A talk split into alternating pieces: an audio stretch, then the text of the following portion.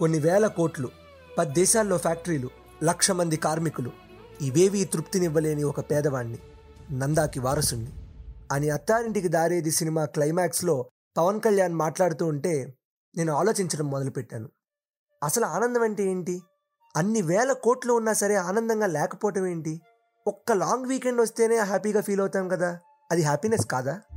ఇలా ఆలోచిస్తుండగానే పక్కనే ఉన్న భగవద్గీత బుక్ నాకు ఆన్సర్లా కనబడింది. బుక్ తెరిచి చూశాను. కృష్ణుడు అర్జునుడు చెప్తున్నాడు. భగవద్గీత ఫిఫ్త్ చాప్టర్లో కాయేన మనసా బుద్ధ్యా కేవలైరింద్రియైరపి యోగిన కర్మ కుర్వంతి సంగం త్యక్త్వాత్మశుద్ధయే కృష్ణుడు అర్జునుడు చెప్తున్నాడట అర్జున ప్రతి మనిషికి కూడా మూడు ఇన్స్ట్రుమెంట్స్ ఇవ్వబడతాయి. ఒకటి శరీరము రెండు మనస్సు మూడు బుద్ధి. అంటే శరీరం అంటే మనం రోజువారీ చేసేటువంటి పనులు దాంతోనే చేస్తాం. సరే మనస్సు అంటే మనకు వీడంటే ఇష్టము వీడంటే ఇష్టం లేదు. ఈ పని అంటే ఇష్టం ఆ పని అంటే ఇష్టం లేదు. ఇలా మన ఇష్ట ఇష్టాల్ని ఫ్రేమ్ వర్క్లో చూపించేది మనస్సు. ఇక మూడోది బుద్ధి ఇంటలెక్ట్. అంత ఎక్కువగా మనం వాడకపోయినా అది కూడా మనిషికి ఇచ్చినటువంటి ఇన్స్ట్రుమెంట్ అట. కాకపోతే ఇక్కడ కృష్ణుడు ఏం చెప్తున్నాడు? అర్జున ఈ మూడు ఇన్స్ట్రుమెంట్స్ని ఎవడైతే సరే సరిగ్గా వాడతాడో సరిగ్గా వాడటం అంటే ఈ మూడు ఇన్స్ట్రుమెంట్స్ ద్వారా చేసే ఏ పనిలోనైనా సరే ఎవడైతే సరే ఎక్స్పెక్టేషన్స్ పెట్టుకోకుండా ఉంటాడో రిజల్ట్ మీద ఎవరికైతే డిజైర్ ఉండదో వాడు యోగి అని పిలువబడతాడు. వాడి ఆత్మ శుద్ధిగా ఉంటుంది. వాడికి ఆనందం లభిస్తుంది అని. అర్థం అయినట్టే ఉంది కానీ అర్థం కావట్లేదు. ఆనందం అంటే ఏంటి? అంటే మనం రోజువారీ వాడేటువంటి సుఖము అనేటువంటి పదానికి అర్థం ఏంటి? సుఖము ఆనందము వేరా? సుఖము అంటే ఇంగ్లీష్లో ప్లెజర్ ఆనందం అంటే హ్యాపీనెస్ ఇప్పుడు మనకు ఒక కోటి రూపాయలు ఉండొచ్చు. కోటి రూపాయలు ఉంటే సుఖంగా ఉంటాం కానీ ఆనందానికి గ్యారంటీ లేదు. అదే కదా పవన్ కళ్యాణ్ చెప్పేది అత్తారింటి దారే సినిమాలో అన్ని వేల కోట్లున్నాయి. కానీ వాళ్ళందరూ బాగా ప్రేమించే వాళ్ళ అత్త వాడి దగ్గర లేకపోయేసరికి వాడు ఆనందంగా లేడు. ఒక్క లాంగ్ వీకెండ్ వస్తేనో లేదా ప్రమోషన్ అప్పుడు ఒక టెన్ పర్సెంట్ హైక్ వస్తేనో చిన్న చిన్న వాటిని చూసి ఇదే ఆనందము అని ఫీల్ అయ్యే నాకు ఇది ఒక గొప్ప రియలైజేషన్లా అనిపించింది. ఓ కోటి రూపాయలు సంపాదిస్తే సుఖంగా ఉంటానేమో కానీ ఆనందానికి గ్యారంటీ లేదనే విషయం నాకు అర్థమైంది. ఎందుకంటే నాకు సంవత్సరానికి ఒక కోటి రూపాయలు వస్తున్నాయి. పక్కనే ఉన్న నా ఫ్రెండ్కి పది కోట్లు వస్తున్నాయి అనుకోండి నాలో బాగా అహంకారము ఈర్ష్య ఉండి వాడికంటే ఎక్కువ సంపాదించాలి ఎక్కువ సంపాదించాలి అనే మైండ్లో ఆలోచన ఉందనుకోండి నాకు కోటి రూపాయలు వచ్చినా సుఖం లేదు.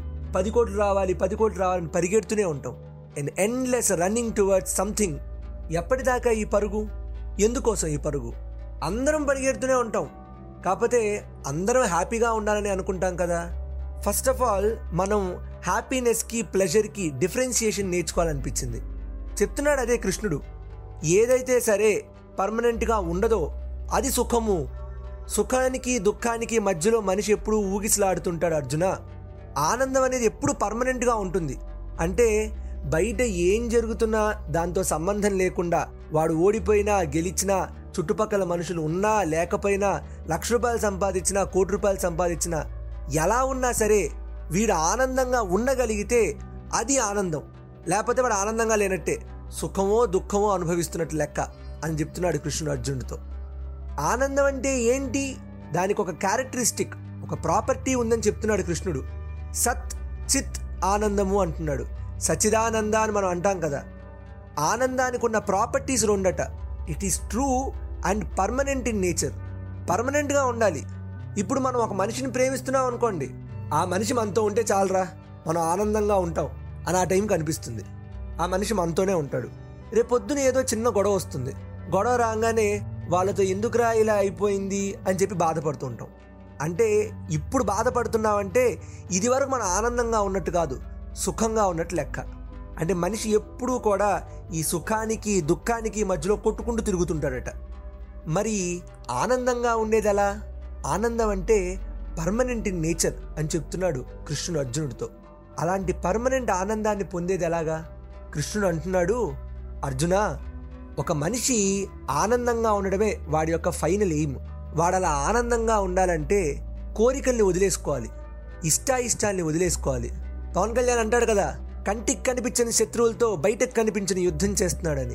మనలో ఆ కంటికి కనిపించని శత్రువులు కొన్ని ఉంటాయి వాటినే అరిషడ్ వర్గాలు అంటారట కామ క్రోధ లోభ మోహ మద మాత్సర్యాలు.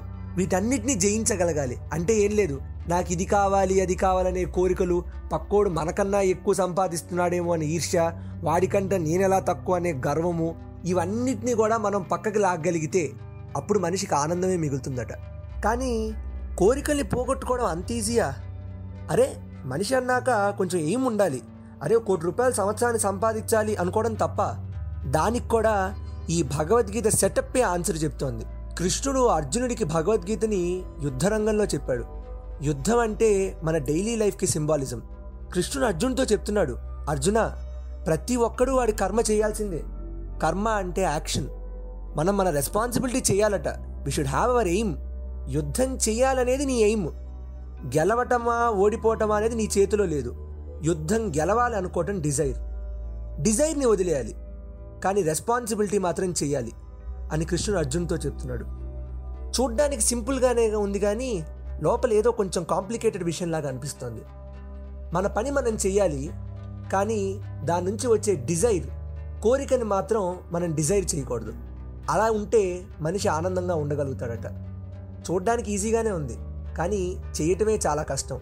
అలా చేయటం కోసమే రకరకాలైనటువంటి పాత్వేస్ని సృష్టించాను అర్జున అని కృష్ణుడు అంటున్నాడు. అంటే అందరి డెస్టినేషన్ ఆనందంగా ఉండడమే. కానీ ఎలా ఆనందంగా ఉండాలి? What is the way to reach happiness అనేదానికే రకరకాల మార్గాలు రకరకాల సిద్ధాంతాలు రకరకాల మతాలు ఉన్నాయట. అంతే కదా? మనం ఏ మతంలో ఉన్నా ఏ పూజలు చేసినా ఏం అనుకున్నా ఏం మాట్లాడినా చివరికి మనం ఆనందంగా ఉండగలిగితే అదే చాలు. మనిషి యొక్క ఫైనల్ డెస్టినేషన్ అదే కదా. కాకపోతే we should not confuse between pleasure and happiness happiness అంటే మనం గుర్తుపెట్టుకోవాల్సిన ఒకటే. Twenty four by seven irrespective of whatever is happening outside బయట ఏం జరుగుతున్నా సంబంధం లేకుండా మనం ఆనందంగా ఉండగలిగితే మనం ఆనందంలో ఉన్నామని గుర్తు. లేకపోతే ఇక సుఖపడుతున్నట్టే. సుఖపడుతున్నాము అంటే ఏదో రోజు దుఃఖం రావాల్సిందే. ఫైనల్గా కృష్ణుడు అర్జును చెప్పింది ఇదే.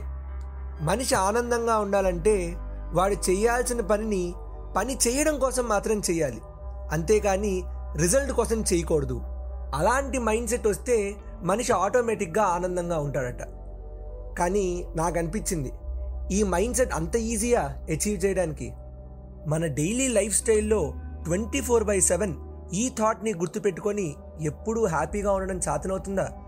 ఆనందం అనేది మనలోంచే సృష్టింపబడుతుంది. ఎందుకంటే బయట ఎక్స్టర్నల్ ఫ్యాక్టర్స్ మీద డిపెండ్ అయితే అది వాళ్ళు ఉంటాయి రేపు పోతాయి. డబ్బైనా మనిషి అయినా ఎవడైనా సరే. అది అర్థమైపోయింది. ఆనందం అంటే ఏంటో అర్థమైపోయింది. కానీ అటువంటి ఆనందాన్ని ఎక్కువ చేయడానికి ఎలా? వాట్ ఈస్ ద ప్రొసీజర్ అది ఇంకో ఎపిసోడ్లో చెప్పుకుందాం. ఇది ఇవాళ ఇతిహాసం విత్ దర్హాస్. నా ఇన్స్టాగ్రామ్ ఐడి అమ్మాస్ దర్హాస్. వింటూ ఉండండి చాయ్ బిస్కెట్ స్టోరీస్.